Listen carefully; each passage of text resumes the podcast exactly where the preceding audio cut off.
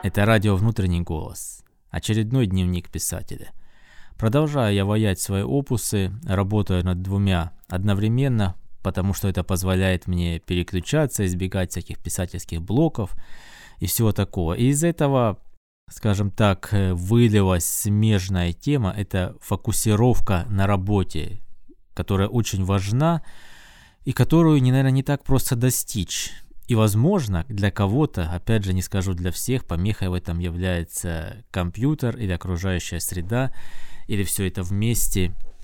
Я предлагаю вам провести небольшой эксперимент для того, чтобы вы могли осознать, насколько вы можете отвлекаться на действительно ненужные на начальных этапах задачи. Опять же, в начале для всех, для всех повторюсь, это индивидуальное. Возможно, все для вас это полная фигня, вам никак это не мешает. Как я уже говорил, работая на печатной машинке, как раз вот из-за этой фокусировки. А теперь возьмите, откройте свой любимый Word или какой там у вас еще редактор. И забудьте про клавишу Backspace, которой вы стираете буквы. Отложите в сторону мышь. И клавиши со стрелочками, такие четыре штучки, тоже забудьте. И начните набирать текст. И вы тут же заметите, как ваша рука тянется исправить какую-то букву как вам хочется что-то где-то переставить, просто взять мышью, пощелкать курсором, поизменять что-нибудь, исправить вот где-то, что вордик вам вот подчеркнул и все остальное. Но все это как раз отнимает у вас не столько время, сколько концентрацию на тексте. Вот была, например, сцена в автобусе, которую я хотел написать. И с чего она начинается? Да, кто в автобусе, кто в него заходит, как он выглядит.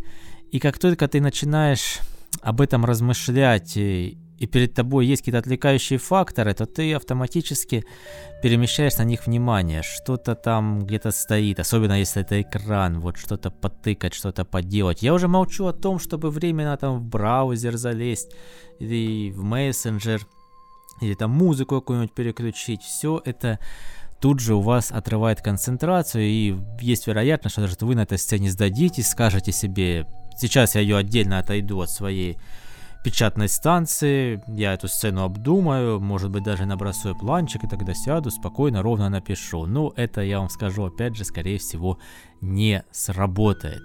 А вот если вы попробуете эксперимент, который только что предложил, очень короткий, и, скажем так, сможете одолеть несколько стадий, вот сможете себя к этому приучить, вы заметите, что уже насколько больше появляется текста. Конкрет, для конкретных ситуаций я наоборот, я закрываю глаза и визуализирую эту сцену, ну хотя бы немножко. Просто я представляю какие-то персонажи, кто заходит, какие-то детали я вижу, какие-то нет. На самом деле они не так важны. Если вы обратите внимание, то хорошие писатели уже с отточенным языком, они такие штришки кидают там. Они не описывают полностью одежду персонажа, просто напишут там в кожаной куртке. Они пишут, какие у него джинсы, какая у него обувь. Просто там вот мужичок в кожаной куртке. И добавляют уже именно черты его поведения, речи, взгляда, что-то такое. Это гораздо интереснее. И закрывая глаза, именно это я и пытаюсь каждый раз поймать.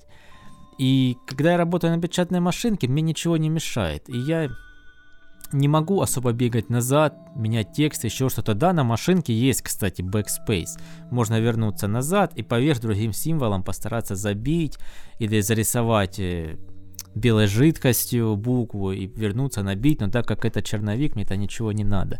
Наоборот, плюс в том, что это идет перенос мысли из моего сознания на бумагу. Это опять же не призыв к использованию машинки, я повторюсь. Тема этого дневника – фокусировка – не нужно думать на данный момент, сколько у вас слов, стройное или предложение, есть ли здесь опечатка, что-то вам там подчеркнуто, что-то нет, как это все выглядит, аккуратным текстом, выровненным или нет. Вообще сплошняком можно писать, вот просто сплошняком. Да, я выделяю диалоги, как и положено, для удобочитаемости, но в принципе можно было бы вообще просто вот так вот идти и наваливать, наваливать, наваливать на лист. Если вы попробуете от всего этого избавиться, если вам это мешает, вы увидите, насколько это все идет бодрей. Потому что по опыту скажу, в любом рассказе, романе, в любой работе, вот первое где-то, ну, от 25 где-то процентов, даже иногда до 50, идет более-менее нормально. У вас есть какой-то запал, у вас есть какая-то идея. Вы тормозитесь на каких-то сценках, но может быть вы это переборете. А потом, оп, кажется, ну вот, я все что оказал, что хотел, но как-то этого э, мало, это не целостно, нет конца, нет объема, нет твиста или чего вы там хотели. И все, и вы в это уперлись. А все почему? Потому что это работа над текстом нужна. Ваша работа, ваше воображение в том числе, не только настукивать буквы. И поэтому ваша задача фокусироваться. Фокусировка, весь фокус в фокусе. Когда вы пишете, вы и должны этим заниматься. Представьте себя за другой профессией. Если, если бы вы изготавливали какие-то детали, да вообще любой другой профессии, или бы были, не знаю, там, доктором, поваром, кем угодно. Да, есть какие-то, конечно, этапы автоматизма, но все равно нужно же быть сосредоточенным. Можно радио на фоне включить, вопросов нет. Можно телевизор кому-то, чтобы звуковой фон. У меня, например, радио разговорное в основном на фоне что-то там бурчит себе. И все. Но так вы должны находиться в фокусе, не должны вас отвлекать инструменты, окружение и все такое.